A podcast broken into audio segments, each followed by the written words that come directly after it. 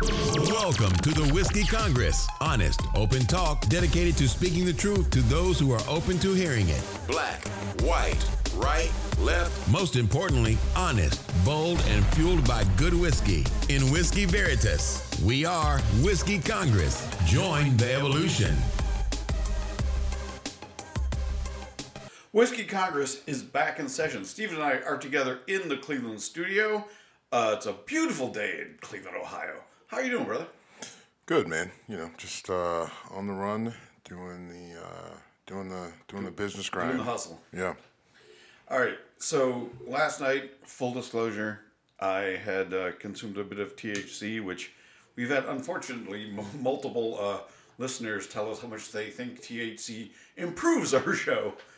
uh, but in any event, so three U.S. service members were killed in Iran, and um, or killed by an sorry an Iranian-backed uh, militant group, and um,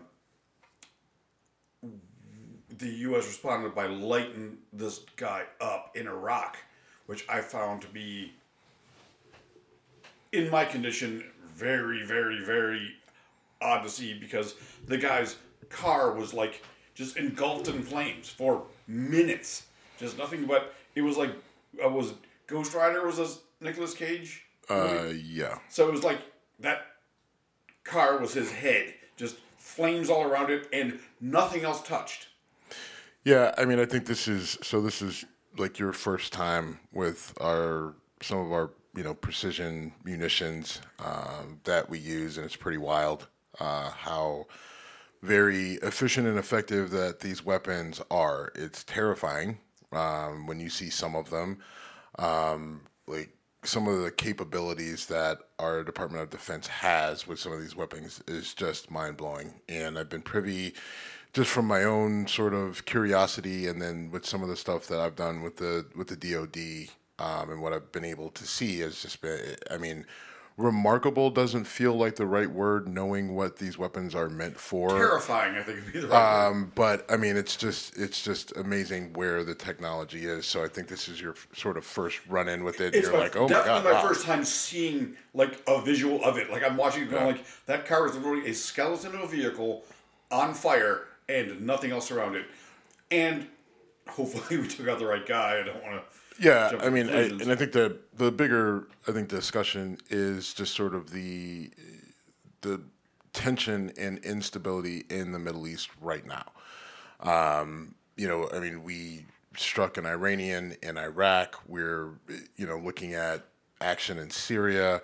Um, you know, Israel is not only talking about uh, you know troops.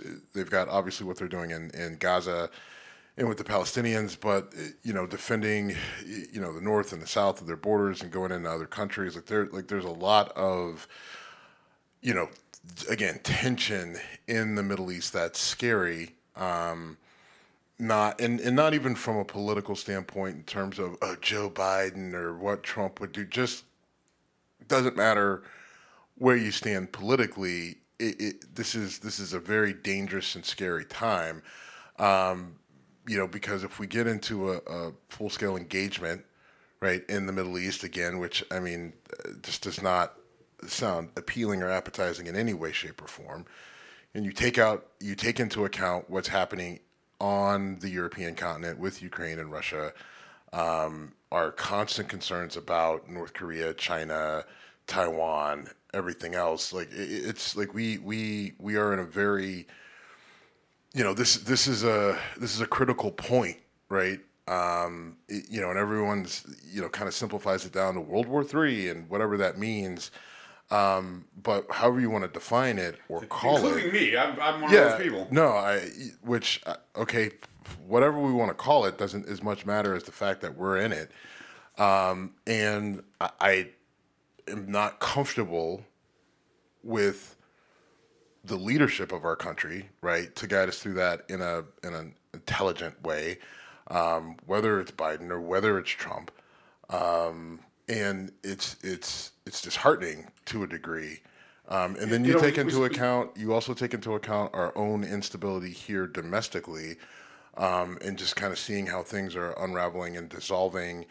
um, you know, all kind of around Trump and MAGA and everything else. And, and this is, it's, and it makes sense, right? America is fighting their own internal battles. They're considered weak, whether they think Joe Biden is weak or they just think we're weak generally because we have all this infighting going on. It would make sense that you know some of your bad actors decide to act out a little bit because they know that we're already we're fighting internally, we're stretched thin. Um, you know, there's a lot. There's you know Republicans love to talk about how we're not battle ready right? And so it sends, you know, they're basically sending out a beacon like, oh, hey, I mean, they're even acknowledging that they're not battle ready, so we might as well just do some battle type shit since they're not ready, right? Like, what the fuck are you doing? Um, you know, it's just, it's. How, by the way, that does not get called out enough because when Republicans say we're not battle ready, it's like, okay, part of your job is to make sure we are. And that only seems to come up when there's a Democrat in office. Well, uh, yeah, I mean, yes, that that's true, but I, I don't want to kind of go down that road of whose fault it is, right? Because is it accurate? Because I don't think it is. Right. Um, uh, look, I don't know. I, I think that we could we could be in a lot better shape, but I still think that you don't really like as much as people talk shit about how we're not ready for this and our military is woke and there's too many women and there's gays and there's trans all this other shit, I still think you don't really want to tangle with the U.S. Um, from a battle. I, I remember a, specifically you telling me that like Trump said something like we're running out of ammunition, and you ended up being in a DoD facility. And we're like, yes. there are mountains. Yeah, no, we're, we're, running out. No, we're not running out of munitions or anything like that. And and it, you know they, they say stupid shit like that all the time.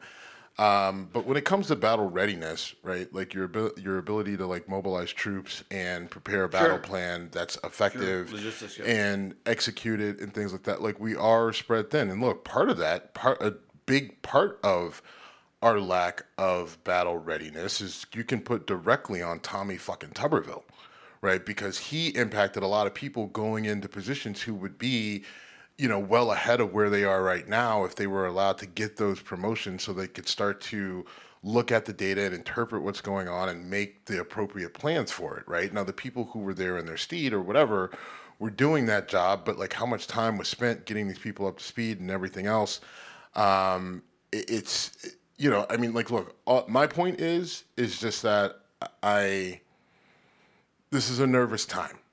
Um, and I think that we, should be very uncomfortable with a lot of what's happening around us. Um, I think a lot of what I talk about when I'm saying like you need to be prepared for shit to go down. I don't know what that's going to be, but there is there are enough there's enough variables out there to say that look, we can, who knows what could happen at this point, right? Like we're so comfortable that no one's going to try to attack us here in the US and I'm just no longer comfortable with that. I th- you know, like we're seeing, you know, some of these militant groups. Uh, well, I'm just I, I'm seeing, um, you know, we're seeing that these groups are getting bolder and and they are.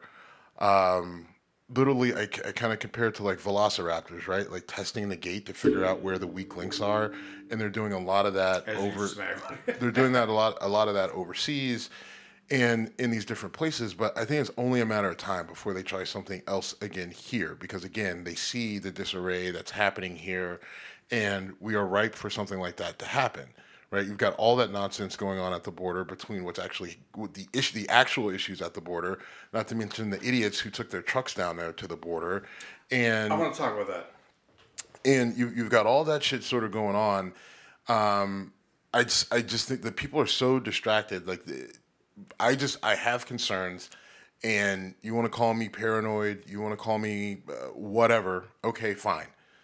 Um, but I just don't think it's it's a bad thing to just prepare yourself in some way, shape, or form, right, for for the possibility that something some something really bad could happen here. And I, I just the, the feeling in my stomach it's like it's not uh, like I, I don't find it like I'm not really like you notice I'm trying to not let you kind of go off on these sort of side sort of funny comments because it, it's just no, not. No, no, it's not. Okay, and, I'm not going to. you. I'm going to say you're skeptical and logical would be the two words I would use. Like I, I'm in the same boat. I when I go to the grocery store now, I'm often carrying a firearm. I'm legal, legally allowed to. And I'm like, you know what? If I need this thing, I don't want it to be sitting in my fucking desk when it could be in my hand. And I never thought this way. I was never that guy, and I am now. Yeah, I mean, it's just a lot of things. I, I mean, and it, you know, like I'm not, I don't have a bunker that I'm loading up with food, but got a lot of you know peppers and different things and tomatoes and stuff like that that you know starting to can and jar and um, because it's just effective you know loading up on meat and different things um, in the freezer hoping uh, you know assuming that whatever crisis you know doesn't dry zap good, out the electricity Goods, pasta yeah i mean but it just as, as much as you can and and again i don't want to go into the the uh, a doomsday prepper mode but at the same time i think you you just with everything's going on you know awareness needs to tick up a little bit. Uh, I do want to go from this though and, and get into what's going on with Trump and SCOTUS, right? Okay. Um, so right now, Supreme Court is hearing oral arguments on whether Trump should be allowed on the ballot based off of everything that happened out in Colorado, right? Yep. Um, Colorado removes him from the ballot because of uh, you know Fourteenth Amendment, Section Three saying if you participated in an insurrection, then you can't hold office. And um, you know, if you remember when this went down initially, I I didn't. I get it, right? I get Trump's the risk of Trump and the danger of Trump and the ridiculousness of Trump, but I wasn't comfortable with this from the get go. Um, and I think this is going to kind of play out like I thought. I think SCOTUS is going to look at it and this is going to kind of balance on a couple things, right? One, the definition of an insurrection. What is it? Um, and and then the other part, right, is what is Trump's actual role, or what is the president's role? Is that, the president? That, that's the funny part to me. Is the president an officer of right. the federal government? And then you know, then going back to the the, and I think the more critical point, I think we can, I, I think you, I, I think that the people arguing against Trump in this particular matter have made a good argument for the president being an officer, right? If if the Supreme Court rejects the president being an officer of the federal government, then I, I think that's going to be on just the conservative justices just saying we're going to go for our boy Trump, right? I don't think that there's a good legal argument for the president of the United States not being an officer of the federal government, right? Because if you Congress take an oath to well, not only you take an oath, right? But uh, it's less about the oath, but it's how you got there, right? If members of Congress are officers of you know, and they get there through this electoral, this election okay. process, right? Then I mean, uh, the, the, same should be true for the president, right? If if he's the commander in chief, right? He's the commander in chief, and they get there through the same process, right? Like it's it's the, the timing of it may be different, Senate, Congress, but whatever, the process is the same you know the the you know the impact of their authority is the same even though they're in different offices. I just i think that one's a lot easier to get to. But the insurrection question to me had there's there's different parts of it right? So you have the issue of you know what is it you know defined? Like what is it? And was that what that was on january 6th and then the other part is you know Trump hasn't been like who who determines if he was in fact a part of this said insurrection, right? Because he hasn't again, he hasn't been found guilty of it. Like the state the state of Colorado has said, we believe that he was a part of an insurrection, but there's been there's been no um, I don't want to say due process, but there's been certified no legal action. Yeah, certified defined legal action that says that was an insurrection and he was a part of it, he caused it, or, or what have you. Um, you look at all the the defendants in January 6th. No one was hit with an insurrection type charge, right? Like you had. Uh, there were a few. I think some not, of the. Uh, it wasn't insurrection Oath Keepers, though. Oath Keepers it, got it, charged no, no, no. with. Proud. It was Proud Boys, Oath Keepers but that wasn't insurrection, though. It was what? It was something sounding like ins- it was like. Okay, but details matter, right? So. Okay, lawyer. Well, yeah. Okay, and, no, you, and, but anyway, this is legal matter, so yes, yeah, kind of smug and dickish, but you're right. I, I'm not being. I, am not. I'm just saying. I'm like, being oh, smug okay, and dickish. Right. No, I'm, I'm owning what I just did. But and, and and it's critical, right? Because you don't have a, a definitive picture of that insurrection charge, and it hasn't been brought to Trump. And and the only sort of, I guess, process where you could say it was brought up was when they impeached him over it, but he was let off, right? Like Senate ended Yeah, up not not eh, convicting him. not convicting him. But my issue with that is that that's a political process, right? That's a legal process. It's not a legal process, and so there's a difference between the two.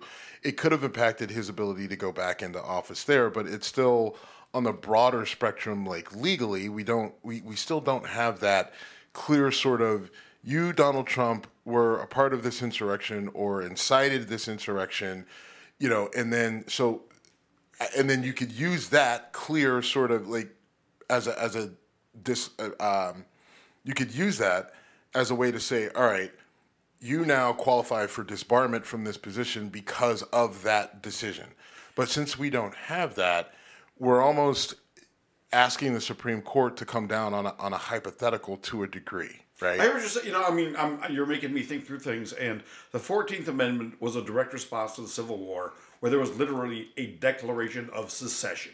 Yes. And they said, we are leaving this country. Fuck you. Yeah. Because I'm articulate. Um, and there is no such thing in this case. There's no. Right. I mean, Yeah. they fought So- a so war, the- and then they were, you know, I mean, like, But- and they were tried and convicted, and so then it was just was like, like- all right, that like that's a different sort of situation than what we have here. So, is it an apples apples to apples comparison? No. Um, is it close enough to where you can make that leap and say what Trump was trying to do? Like, even though they weren't uh, they weren't successful in this, this is what they were attempting to do, and I kind of put it towards you can almost go towards like, well, we tried to rob the bank, but we didn't successfully rob the bank, so we're good, right? no, you're not. Um, but this is just this is a little bit different because we don't know if we have a if if we don't know if that was an actual insurrection, and you know everyone has their opinion on it, but there there hasn't been like a legal declaration of such, and then we don't have a clear sort of definitive you were you did this right? Like so yes it was an insurrection and yes you were the cause of it directly and you participated in it.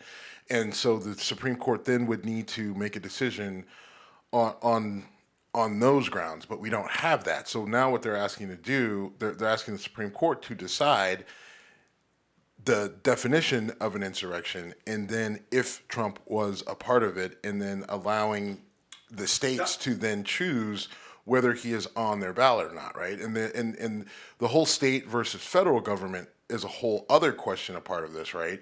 Um, you know, do the states have the right to leave him off because it's for a federal office? Um, or, right?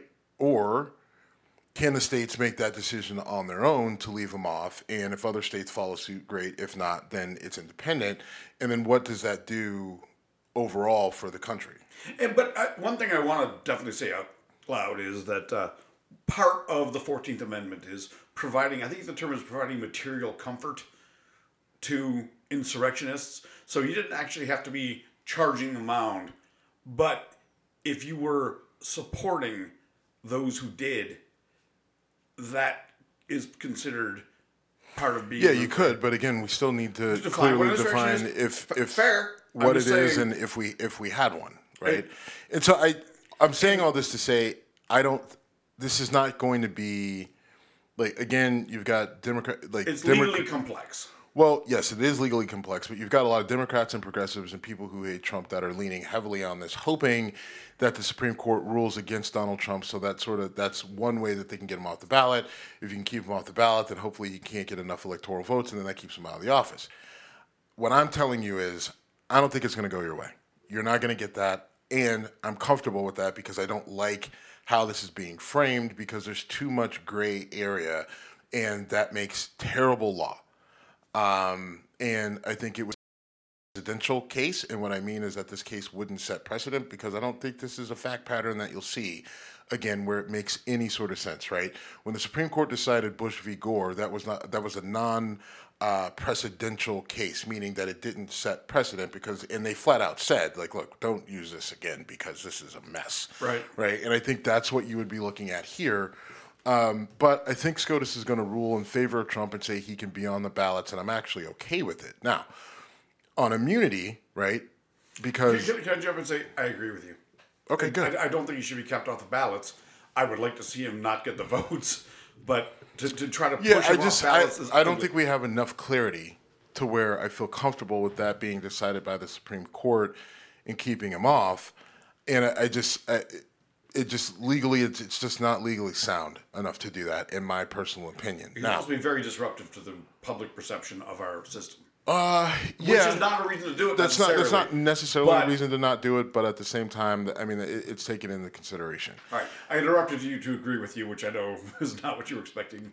No, it's you. it's fine. So then, when we move to the immunity question, you know, you've got the district court in DC, the district appeals court in DC says, you know what, you don't get immunity for you know perce- perceived crimes that you committed in office, and you can be you know prosecuted for them after the fact.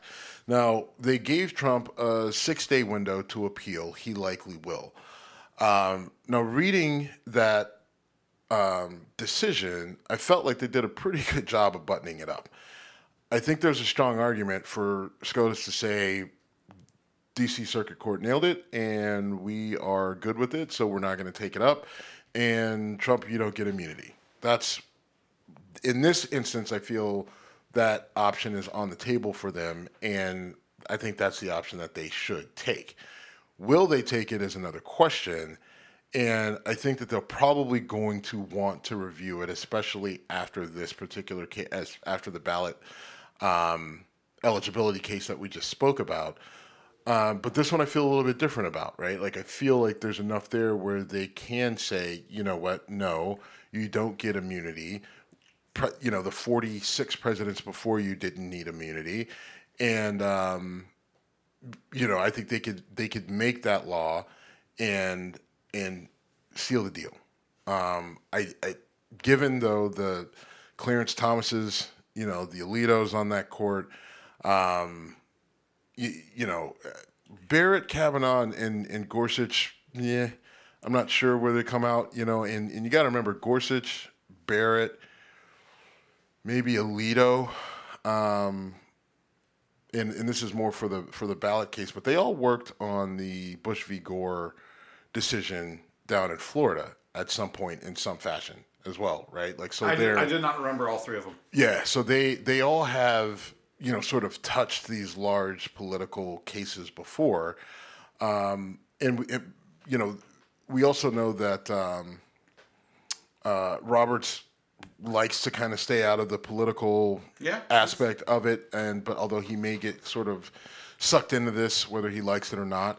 Um, but I just I think that that is a is a stronger case. It's a more clear cut case um, in general and for SCOTUS to make a clear decision, and I think that that decision would go against Trump, right? And then that would allow you know the January 6th case with Jack Smith to move forward, and and sort of the and that and that and people think that that case is about the insurrection, and it, it is really more about the manipulation of electors and everything they did from that standpoint on a federal level.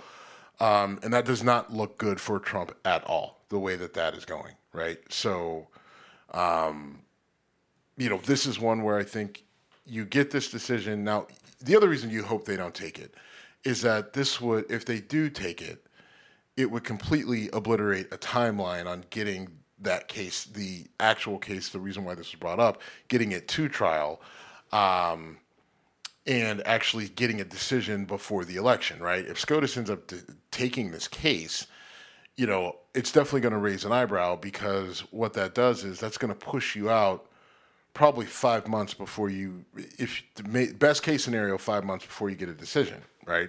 And then once you get a decision, you have to get it back on the original docket that it was on, right? So then, you know, in the meantime, the judge is scheduling other trials, other cases, right? So you have to move things around. And then if it's too close to the actual election, then you know there's there's an argument that the you know like the DOJ the DOJ might decide to wait and hold off until after the election, which then Trump's not going to give a fuck because he'll be in office and he'll just be like, eh, you know, now he's still going to want immunity because he's an asshole and wants to do some asshole things, but that's going to completely change the urgency um, and probably the approach. Although Jack Smith is still going to want to push it forward. Um, you know, you kind of want SCOTUS to just be like, no, appeals court nailed it, and let let that stand so that we can get back on a reasonable timeline. I just don't know if that's going to happen. And, and but I think there's also a bigger picture thing, right? Because if you're saying presidents get immunity, and there was a lawyer for Trump who was asked the question, so are you saying he could send SEAL Team Six in to kill a political opponent, and the lawyer could not just go no? It was. Well- but my, my so my bigger point is that we've talked about this in different directions multiple times on the show and, and personally, where it's like when you fuck with the system to f- help you in the short term, understand there's long term repercussions. Well, I mean, it's actually the reverse in this instance. Let's say that they did grant. Um, let's say they just they, they made a quick decision and they they and SCOTUS comes back and says, "Yep, you got immunity." Well, Biden's still in office right now. Uh, you're, Right. we're on the same page. So you know, I mean, and and so I- and the reason why I'm saying it's kind of the reverse is that like this isn't long term, right? Okay, If you get okay, okay. if you get the decision that you want quickly right now, right? Well, then what's to stop Biden from doing basically whatever the fuck he wants to do? leading up to the election and what if he decides like well you know what trump you are enough of a problem that we need to do some you know shady dealings to make sure because you are a danger to the republic and you are a danger to democracy and you are a danger to america so i'm going to step outside the lines and play outside the rules and guess what it doesn't matter because i have immunity thanks to you now would biden Is do that we're agreeing on logistics, just the the, the timeline. impact, right? The timeline and the impact, right? Like, and and that's really what you know. and They're kind of hoping, right? In a perfect world, the way that this would happen, which is why they're hoping SCOTUS brings it up, is that if SCOTUS makes that decision, take makes that decision to take the case up, then realistically, you're, you know, by the time you get a decision on it, it may be too late for Biden sure, to actually do sure. anything, right? So then it's just like, all right, well, you know, Biden only have a few months left in office, and then he's basically a, a, a Um, lame duck. a, a lame yeah, duck, and then you know we'll take over in January, and then there's no rules, right? That's kind of what they're hoping on and relying. But if SCOTUS were to move faster than anticipated, right? We had a decision, and then you know Biden's got from let's say, I don't know, I mean, June, the election's November, but right? But if, I mean, if, if Biden's got from June until November, I mean, you could January because that's when yeah, that's when he gets out changes. But I mean, he's got a lot of time in between then and now to um, to cause some disruption. And again, I doubt that Biden would do anything, but that's just you know sort of a reality that I don't know if they're taking into be, be careful consideration. what you wish for, kind of thing. yeah, yeah, exactly. All right. Um, you want to move on to? Yeah, I mean, you know, you've got Tucker Carlson going to Russia to interview Vladimir Putin. Um, I haven't seen the interview. I think it's only available on Tucker's private platform, if it's even available I yet. think, I think it gets. By the time this gets posted, it will be, I think, on YouTube. But Available for I've- everybody. Yeah, yeah but I- I, have I mean- seen any of it. Look, I think it's. We know what it is. Tucker Carlson is going to go over there. He's he's going to ask a, lo- a bunch of softball questions, um, and it is going to be a Putin-driven. Like Putin's going to basically drive this thing, and he's going to say every. He's going to speak to every talking point that MAGA conservatives want to hear, right? He's going to talk about Joe Biden being weak. He's going to talk about how, uh, you know, there's it's a political uh, hit against Donald Trump, everything that's happening. He's probably going to talk about the January 6th uh, um, people that were found guilty as political prisoners. Um, he's going to talk about uh, um, how Ukraine forced him to invade them, right? And how he was just protecting the sovereignty of his country because Ukraine was trying to get in with NATO and they were going to have missiles at their border facing them. So he had no choice but to invade their country and fight this war and continue. Um, you know, he's going to speak directly to Tucker Carlson's crowd and tell them everything that they want to hear, and they're going to eat it up, and you're going to see um, an even bigger shift towards MAGA, GOP, conservative support of Vladimir Putin and Russia, which to me just boggles my fucking mind that these people are that easily bamboozled. Like they're already starting. Like you just need to hear both sides, man. Like you're only hearing the side that says Putin's bad. But you need to hear the side from Putin, man, because I mean he's not all bad. Maybe maybe we just need to give him a chance. It's insane, but those conversations are happening with conservatives everywhere, right? Like never mind the people who you know jumped off those roofs and jumped out of those windows, windows. and just got violently ill and died for no reason, and the fact that his his his political challenger right, is in a fucking Siberian prison in the middle of nowhere where nobody knows where he's at, and he's sick and ill from where they tried to assassinate him. Never mind all that. Oh, and Prigozhin got on a plane Right, and decided to pull a grenade out. Right, like they were they were they were juggling grenades on an airplane, and then one of them they had an accident and it blew up. Like, I mean, never mind all that. Just let's just let's just give the guy a chance to tell us his side of the story. You know, I, I was talking to a conservative friend of mine about this yesterday, and I said, if you were in that room, how would you feel? And his response was, scared shitless. I'm like, okay, at least you're acknowledging that. And then I said, like, if someone offered you anything to drink, would you possibly touch it? He's like, no fucking way. Because we, I mean, we've, we've joked about this for five years. Mm-hmm. About how partying with, with Vlad would probably be great until it isn't. Right, exactly. I mean, I just, I, I mean, it, it's it boggles it boggles my mind, right? And you know, I'm not worried about Tucker Carlson's health or anything like that because No, he's going to be an ass licker. Right. But I will say this: I actually do not mind that this is happening, because yes, it'll be exactly what you're saying, and yes, there are people who already want to hear this that will hear what they want to hear. But I'm, on principle, I believe like when you say we can't talk to so and so, you are by definition limiting no. your options. Here's the thing, though. I I also want to point out that you know, mainstream media has not like put a, a ban on or have no one in the mainstream media has blacklisted Vladimir Putin. Right? To be clear. True. True. there are, I, I can go down a list of reporters that have been trying for 20 years to get an interview with Vladimir Putin, and he won't interview with them. Right? There's a reason Okay. why he will take this interview with Tucker Carlson.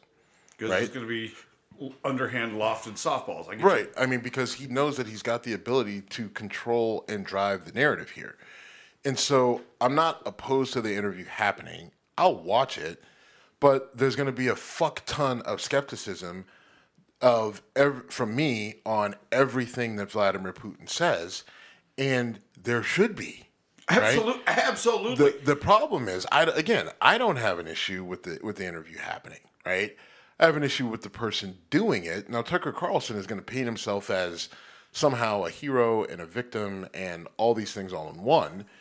Um, you know, because he, he- you know, but I mean, that's his game. Right, but I mean, I someone needs to get Vladimir Putin's side of things, right? Like that's that's fair. But my my issue is that because of who is doing the interview and how it's being released and who the interview is with, um, I just know that it, it's not like no one's going to look at it. You know, the people who need to look at it objectively and with skepticism will not right because he will he will speak directly to the things that they want to hear they will not look any deeper. They will take that and say ha! Putin's the good guy. We got this all wrong. Uh, we, fuck ukraine. He knows it like and you're going to see like you're already you- you've already will hap- that will you're happen, already you're right. seeing this wave and this push against supporting ukraine in this war and wanting to pull money back and pushing it all towards israel you know, fuck Ukraine. Vladimir should run through them and take like you're already. And what this interview is going to do is make those calls even louder. Right now, it'll it won't just be the crazy guys in the bar saying "fuck Ukraine," let's support Russia. Then you'll have your your congressmen and senators openly now saying we shouldn't support Ukraine and that you know, Russia's been painted in a bad light and Vladimir Putin is just doing what he has to do. I promise you, you will see people in high levels of government literally just opening their mouth to support Vladimir Putin. We're, we're seeing that. Yes. With the border bill. I mean, the border bill was a bipartisan bill that included fixing the issue that Republicans claim was the biggest issue in the world, which is protecting our southern border. We we talked a bit about you know the folks who go down in their uh, Ford pickups and, and, and firearms are like, oh, this isn't what we expected to see, and that's a totally different discussion. But this thing was a bipartisan bill, and part of it was funding for Ukraine. Well, Now, also look, part of it was not wanting to fix you the had issue. look, you had I I hate that they do this, right? Like so you've got this border bill that really needs to get through and they tie it to funding for Ukraine and Israel. Right? Like so I've already got an issue with it out of the gate. Right? Like this should have been standalone and this is part of our problem why our government doesn't work, right? Like here's a thing that we could do bipartisan that everybody agrees on, but someone has to attach some shit that is just vile to it that they know the other side will not agree to, but they want to try to back people into corners and it's like, "Oh, that's playing the game." Well, like you're not playing the game, you're playing the people of the United States and you're not doing right by them and you're fucking us over. Right? That's not the often game. completely unrelated. Right, There's no like- different. Like our southern border, Ukraine and Israel are separate issues. Yes. And could not be more separate, and yet they all end up in the same but, fucking. but but here we go. So, um, you know, kind of ending the thing with Tucker Carlson and Vladimir Putin. When and if it becomes available, I'll watch it. I don't know if I'll watch all of it because I think it's like three hours. Oh, geez. But I'll watch as much of it as I can tolerate. Um, and I will be skeptical, skeptically objective, right? Like, so Putin's going to say things in there um, that you can easily fact check, right, as it relates to history and how things have gone down and everything else. And I encourage people to do it, to fact check him on everything. But you know, yeah, it's worth it's worth the listen, even just so you know what the narrative is, just so you know, so you can say when you like you, for instance. When you go to your local watering hole and everybody else watches it and they're all for it, and they're sitting there telling you how great it was, you need to see it so that you can actually intelligently argue against it, right? Or agree. Maybe maybe? Vlad, maybe Vladimir will make some great points. Maybe maybe he will talk about how his main focus is figuring out how to end this mess in Ukraine. They're working on a peace treaty right now, and everybody's going to live as a big happy family, and he's not going to be aggressive anymore. We know he's not, but who knows? But either way, I think it needs to be watched and consumed. And but I'm just saying, anyone watching it, I don't care who you are, you need to be skeptical. You need to be logical. You need to analytical, I think, is the word. right analytical analytical you need to do some fact checking um, and you know put it in context both his, in in historically and in present tense um, and just don't don't get the wool pulled over your eyes you know and i think most of the people who listen to our show won't let the wool get pulled over their eyes if they even listen to it um, you know, and it, you- wish you had a broader reach, but I mean, the people who really need to hear what I'm saying probably don't listen to our show and are going to watch it and love everything that Vlad says. But Well, I'll do what I can at the local watering hole. Um, uh, uh, back to the border bill, though. It is such an obvious political football. Um, Mike Johnson is really coming off to me as a complete disgrace. I mean, he supposedly is the, you know, religious fundamentalist, whatever, who's not going to waver. And this is gross. I mean, well, before we even get to Mike Johnson, right? Like, I mean, look, the bill ends up getting scuttled by the Senate, By the Senate, yeah, fair. by the Senate, right? The people who fucking brought the bill. yeah. Right, so you spent four You know months what? negotiating. You good spent call, four months negotiating this fucking bill, right? Putting in things, putting in things that you know would piss off Democrats, right? Intentionally, right? Just to dig the knife in because it's more about spite than it is about helping people. But okay, fine. But you get this thing, and, and you've got multiple people throughout your party saying this is one of the best things that we could have done ever. This is what we need. This is what we've been calling for. This is a solution to an actual problem that we know the people on the ground throughout the country are concerned about. It gives our Border Patrol the tools that they need to actually move forward and have some sort of an effect on this right? It does all the the shit that I've been saying for the last I don't know five fucking years, right? What have I been saying? We need at the border. We need more technology. We need more border patrol agents. We need more judges. We need we need more doctors. We need more.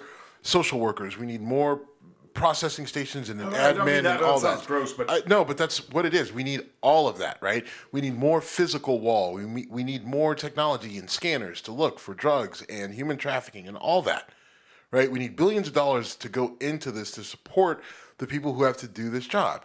This bill provides it, right? It also pro- provides the, the president with tools to be able to say, shut it down, shut it all down. You don't have to wait for COVID to come through and everything else. You can just say, you got too many people at the border, you got 5,000 in one day, shut it down. And guess what?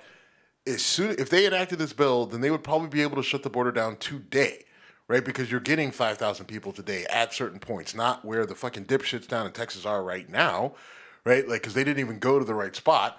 But, you know, you can this would have given them the tools to think to the point where the, the, the head of the Border Patrol Union was like, look, this is exactly what we've been begging for.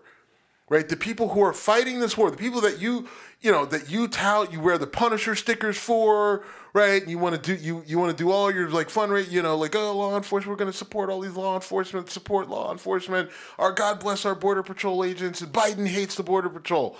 They gave you the tools to help actually support these people instead of putting a fucking sticker on your truck.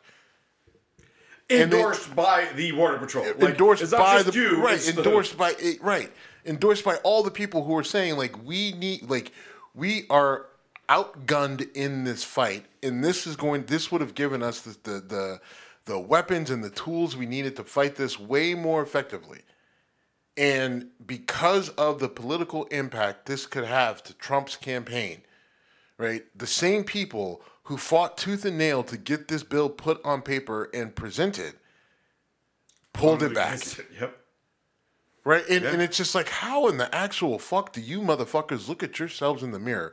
I, I couldn't walk. I, I, I'm not suicidal by any stretch of the imagination, but if I sold my soul to that point where I would work so hard on something like that and then fucking eat it because some fat fuck, right, who doesn't, because Donald fucking Trump said, oh, I, I, I don't do that. I need that issue right? Who like you? So not one of them can go like. T- t- not one of them. How can none of them be fucking man or woman enough to get on there and say, "I don't give a fuck about Donald Trump. I care about the border. I care about the people being trafficked across the border. I care about the drugs coming into our country that are killing people by the dozens per fucking minute in our country. I care about the cartels that are having an all out war on our fucking border and just crip walking back and forth across the border because we don't have enough people to stop them. That's what I care about. I don't give a fuck about the campaign. I don't give a fuck about what Donald Trump wants. What I care about is doing my fucking job. You don't have one uh, uh, Republican senator that could come out and make that strong of a statement that tells you how weak and toothless they are and tells you how much fucking trouble we're in if Donald Trump gets back into office. This is the equivalent of you like landing a job or a project where like five thousand people will be sh- sheltered in a month. Oh wait, we can't let that happen. Let's make it eighteen months because it's better for me politically. And, I mean, I'm not trying to. You know, I'm trying to. I mean, it's, it's hard to even make a comparison I know, of how weird- that was a fucking bad this would be, right? Like, I mean, it just it, it, it- it's insane, um, but that's where we are, and and that's who who we're dealing with, and even if you even if you support the GOP and MAGA and you think this is a good idea, like it it doesn't it don't irk you that they're that weak right? Like, I mean, call me, call me macho or too, uh, I don't know, maybe call me a bully. I don't know, but I just, No, I. I I just, I don't like weak leadership. I don't like weak people. You know why? Because weak shit breaks, right? That's a quote from, uh, um, uh, oh my God, he was the leader of West Side Gym. Louie Simmons. Louie Simmons. He was the he was the owner of West Side know what you Gym. talking about. West Side Gym is a, a um, California place. no, West Side. It's in, it's down in Columbus. It's like the heart of powerlifting, right? Some of the strongest people in the fucking world went through that gym. Um, a lot of the methods that they teach are the methods that you know for the last 30 years powerlifters have been myself conjugate method and all this other shit but louie simmons has a t-shirt and he said weak things break right? And so you know training different you, you train some of your weak spots and you bring them up because if not then you're going to get hurt right? And that's true right? Like you got a weak link in the chain when you're trying to put fucking pull 800 pounds off the floor something's going to snap and pop. Sure. that's no good. Well i look at the same thing when i'm dealing with people relationships leaders and weak leaders will eventually break. And what i'm seeing is is that our country is run majority uh, is run by a majority of weak leaders right there are not many that i would look to that i trust on either side I, I'm not Right. going to push back on that. You know, I mean- I mean, look at who the prominent ones are. Marjorie Taylor Greene is a moron, observedly stupid observantly stupid. right Lauren matt Boebert. Gaetz Matt Gaetz. lauren Matt. Gaetz isn't as stupid as he is sleazy, which I don't. yeah he's not yeah he's not stupid but He's again like Um, uh, but again weak And and there's, uh, you know, granted this, I, I don't. As Jamie Moskowitz, I think, who I actually do think is intelligent and uh, articulate, but at the same time, he talks about shit he doesn't know things about, and Yes. guns being the big one. It's like, yeah. you know, they don't have two twenty threes. You're not allowed to hunt with a two twenty three. I'm like, God, shut the fuck up. You are talking about shit, and I'm jumping topics yeah in a big but way. i mean uh, my point it there's there's not many leaders in in our government that i look to and say yeah I, i'm i'm gonna listen and follow what they say I mean, trust let, let, let, let- I mean, we can summarize it by saying we're going to watch Trump and Biden run against each other again. These are guys who both come off very badly on camera because they say stuff that is completely fucked up. They're old dudes with clear stumbling moments. Here's a random question: Who do you think ends up being Trump's VP? Because I'm I I'm all over the place on this. If I had to guess right now, I would say Stefanik. Um, I don't think it'll be Kari Lake. I think Tim Scott has a decent shot. I think Tim Scott is clearly trying to make that case. Um, but those would be the three that I would put as my most likely. So my three front runners in this order: Noem, Kristi Noem. Uh, she is the South Dakota governor. Governor. Okay. She's my number one. Tim Scott's my number two. Elise Stefanik is number three, and I think she's a distant third, even though I think she thinks she's number one. Um, you know, Noem has the look. Um, I think she's an attractive woman. Um, she presents well, even though she presents trash. Does that make sense? Right? Like she she she she speaks with authority and she's firm and she says things she says things the right way. It's just that the things that she says are trash. if that makes sense. Um, and I think she, I, I don't think it did. it, it does. Come on, keep up.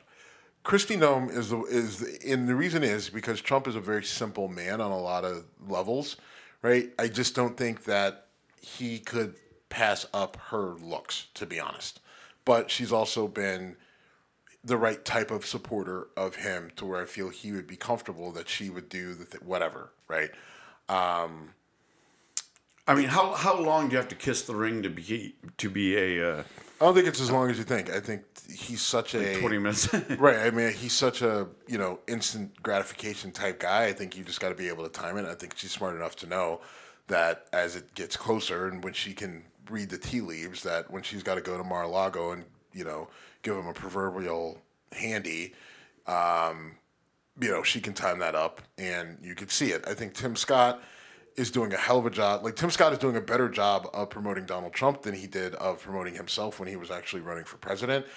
Donald Trump definitely notices that. I think he even said something about it in an interview, right? Praising Tim I, I didn't like him before, but now I like him. 'cause He likes I me. mean, I'm like, okay, now God. you know, like your pundits are going to be like, "Oh, well, Tim Scott could help Trump with the black vote." I'm like, okay, um, you know, like, okay. Anyway, but I think Tim Scott could, is is your second, and then Elise Stefanik, like we talked about. I mean, I think she's actually a distant third.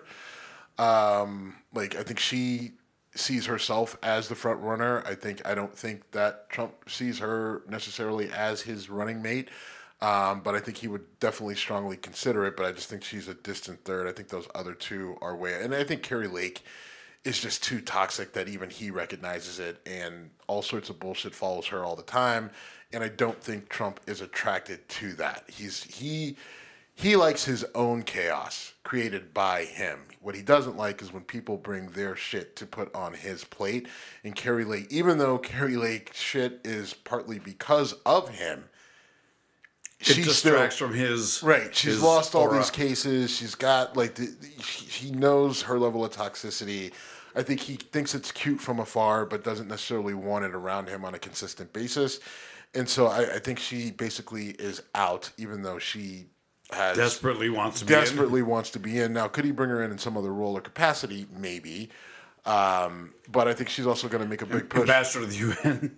well, I think she's going to make a big push for the Arizona Senate seat, as we know, with oh, the true. whole thing, right? True. So you know, I think that's an, another thing that kind of pulls her out of the loop. But I, I don't know. I'm going. South Dakota Governor Kristi Noem seems to be my. Uh, Your leader in the clubhouse right now. For right now, that'll probably change in about 45 minutes.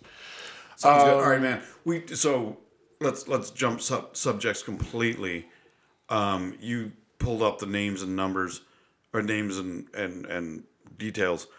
Uh, the woman, the mother of the kid in Michigan yeah, Jennifer Crumbley. So she uh, she's the mother of Ethan Crumbley. He was 15. Uh, I think he shot and killed seven kids. Uh, school in Michigan. Uh, just a really sort of sad. I, I don't want to say bizarre story. It's it's got some bizarre twist to it. Um, you know, Ethan had shown some some definite red flags in terms of his behavior and mental health school pulls the parents in and says, "Hey, look, man, your son is. Uh, we're worried about him, right? Like you guys need to do something." Parents leave enraged, indignant. Don't do anything with the kid. The school lets the kid go back to, to class without checking his book bag. He has a gun in his bag. He pulls the gun out. He kills seven students, injures I think fifteen others. Um, now, what this case is centering around is the is the culpability of the parents, right? How culpable, liable are the parents for the son's actions? And what they're saying is like, look, you guys knew your son was a head case, right? And we know this because the mother was having an affair at the time, like when all this was going down. She's having an affair and she's texting back and forth with her lover, like, I'm worried about my son. He doesn't seem to be all there. I'm worried he might do something stupid, right? So you knew that he's got mental issues, but they also, shortly before the school sh- shooting happened, uh, within a week of the school shooting, purchased a firearm, right? And didn't lock it up. The kid had access to the gun right? And so Correct. what All the court is saying is like, look, you bought a firearm into a home with a kid who's got severe mental concerns, red flags, and you didn't lock it up. And then when his mental health issues were brought to your attention by the school, in school, you did nothing. And therefore, you have some responsibility for the actions that took place on that day, right? She was found guilty of involuntary manslaughter in, you know, poor gun safety, not dealing with the kid's mental health issues. She got hit with a number of different charges, found guilty on all of them. Uh, and look, I'm an adamant advocate of the Second Amendment and gun rights and access to guns. I am 100% comfortable with this case to a degree. Um, part of it is because I think this, again, whenever you're dealing with legal cases, you have to think about the facts and the fact pattern. And I think this is somewhat of a unique fact pattern. Oh, well, one thing I left out is that when the parents were initially charged with this last year, they went on the run and you know hid from the police for I think like a week, and they found him in like an abandoned. building. I didn't know that. Found him in an abandoned building in like Detroit, I think. Um, but wait, there's abandoned buildings in Detroit. I'm shocked. Shocked. Fewer than you think, and the resurgence in Detroit, downtown Detroit, is pretty wild. Okay, they're good. Doing, they're doing a good job to the point good. where I will be making trips to Michigan soon uh, for my own interest. But um, so in this case, I, I, I as a sorry for that diversion. As a uh, sec, uh, 2A amend, amendment supporter and a gun rights advocate, um, I'll tell you I'm okay with this, right? Like because in this fact pattern, you've got parents who you know your son has issues, and I'm fine with you buying a gun, but like you buy a safe right? Like if you've got the you you gotta like I'd rather you buy the safe first and just put other shit in it and then save the money to buy a gun if you can't afford it. But you can't you cannot bring that gun into your home without having a way to secure it so that this kid that you know has mental issues can't have access to it. Right now, what I'm not clear on is did they not secure it, or did they secure it and say, "Oh, by the way, here's the key, or here's the code to get into the safe"? Well, that's still not securing it. Right, exactly. Right, like it, it's not securing it from him. Right now, some people will make an argument like, "Well, I want my kid to have uh, access to the gun safe so that if something happens and I'm wounded, that they can blah blah blah." Sure, but does your is your does your, kid have these same sort of mental health issues? Right. Um, I, you know, so I, I just I don't have an issue with this case. Um, you know, the the mom asked to be tried separately from the dad, thinking that she would have a better chance. Um, because she basically just dumped everything on the dad. Like, oh, the dad bought the gun and dad didn't secure it, and I wasn't comfortable with the gun, so it's all on dad, right? So she tried to separate it out and just try to put it on her on on her husband, hoping that she would be found not guilty, so she could maybe run off with her lover that she was cheating on her husband with. Um, but that didn't work out in her favor. Dad's trial starts shortly. Chances are dad gets the same as mom, if not worse. Um, and they both go to jail. And frankly, I'm fine with it, right? I don't, I, there are certain aspects of it, right? Putting the responsibility of another's actions on someone else who wasn't a part of the actual crime has concerns and and there's some some legal there, right? That I'm not super comfortable with. But I think that this is a unique enough situation and a situation that other parents need to take into consideration when buying weapons, right? It's pretty simple. You buy a gun, you better have a fucking way to secure it. The, eh, like if if you want to keep your guns loaded, then you need to keep them somewhere in a safe. I have one, two, three, four. I've got four gun safes in my house, right? I've got a gun safe on each level right? There's one right when you walk in that you've never noticed. There's one. You don't know that. You haven't. you ha- I know you haven't because it's designed so you couldn't notice it. If if if it is, give me a give. Tell me where well, it is. I, it's on the right. Okay. So like I said, you haven't noticed. Um, one in my bedroom. Big. I'm dodging your house. fucking dogs. Okay. right. Sorry, I'm not looking for gun safes while your Rottweiler psycho dog is yapping at me, and, and um, the right. psycho puppy is encouraging that. Little anyway, moving on. Raven, my little agent of chaos. Um, but yeah, like I mean, uh, the point is, I got gun safes all over my house. I got a lot of guns, but I got plenty of storage for those guns to be stored safely. My daughter has no idea how to get into them. There's no, she doesn't have access to the keys. She doesn't even have, she couldn't remotely guess any of the combinations on any of the safes because I go one, through two, three, four, five. No, I go through a painstaking process of like taking numbers and rearranging numbers, and then I use like a computer generated thing. Like it's a whole fucking thing every time I buy a new gun safe. Right? It takes me about two hours to get the actual code that I want. Didn't I help you with this once? And it was a fucking pain in the ass. You helped me with one you, of your gun safes, and it wouldn't. One, yeah, yeah, okay. Uh, the code was a whole. No, that that was the it issue. Was the programming was, issue. It was a pro, pro, programming the code, but that was because we didn't have batteries. Remember? There we go. Okay. Like, which is sorry, stupid. This is totally inside baseball, yes. but oh no, that wasn't the issue. The issue was the things to turn it were inside the fucking safe. There we go. That's right, because we kept changing the batteries. yes, and then we had to figure out how to get inside the safe so that I could turn the actual yeah. wheel to get yeah. it in. I don't even remember how we fixed it. I think I had to call a locksmith. I think you did. But um, I was useless. anyway, um, so I just I'm I'm fine with this. I'm sure it'll work out the same way for the dad. Um, if you buy a weapon, you need to have a gun safe ready in your house as soon as you do. My personal opinion, um, you know, because gun safety is life safety, and that's how important it is. And when you're not safe with a gun, um, then people die. That's just you know. I I, I, was actually curious where you would go with this. Um, I thought you would be more like to a um, protective, but I agree with everything you said because it's not just about the you know the Second Amendment. We can argue for hours about is it protection of the government, protection you know ability to fight back if the government tries to overstep its bounds, just being able to protect yourself in your own home. But when you are creating a public hazard through lack of responsibility, that's a different thing. I Yeah, mean, it's- it's it, just- it'd be like leaving your keys to your car and telling your kid, like, "Hey, here's the keys to the car. Go ahead." You know, a kid then drives on the street and knocks, you know, Yeah, I kills mean- somebody. It's the same thing. So, yeah, I mean, look, I just think that I do think that gun safety is paramount, um, and it just it's it saves lives. And had they put that gun in a safe, then maybe you got seven people that are still alive. And and I grew up in a gun heavy household.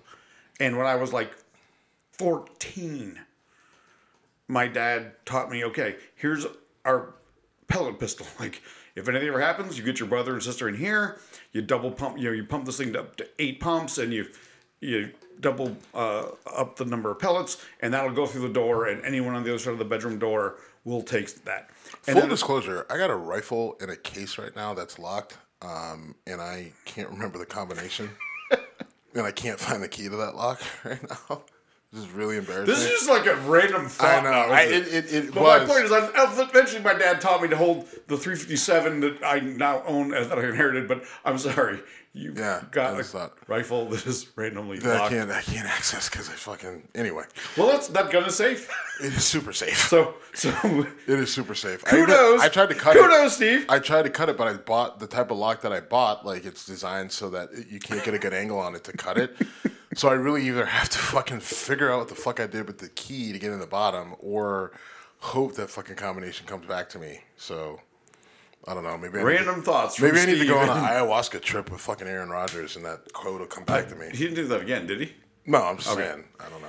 All right, man. Um, anyway, I, I thought I thought your I agree with your take on that. That you know, it's it's not as simple as Second Amendment. It's responsibility for taking control of things that in your house could do damage. Yeah, and I just think I I think you, as a gun advocate, right? Like you have to be. I- I just you have to be intellectually honest, right? Like so, I can't sit Sure. there and advocate for guns and then just piss in the face of gun safety.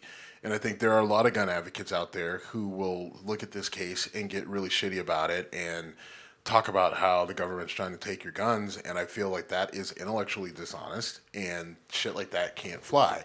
That intellectual dishonesty is why we are where we are politically in this country.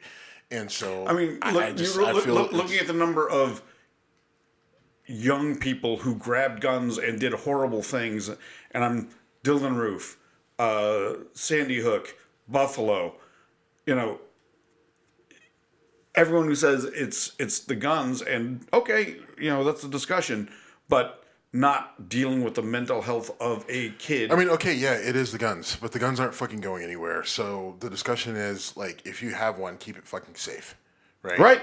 And in every, in every case I just rattle off, it's like if those were protected from people who were, in I think every case I just said, under 20, then horrible things don't happen. All right, man, we should wrap this up, but the Super Bowl's this week, and we'll publish this on Super Bowl Sunday. And I think Kansas City is going to win handily.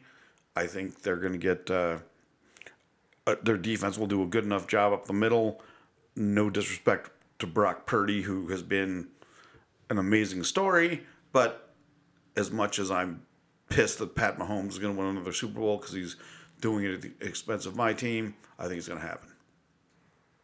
And I think it's going to be handy. I think it's going to be like a 27 14 kind of game.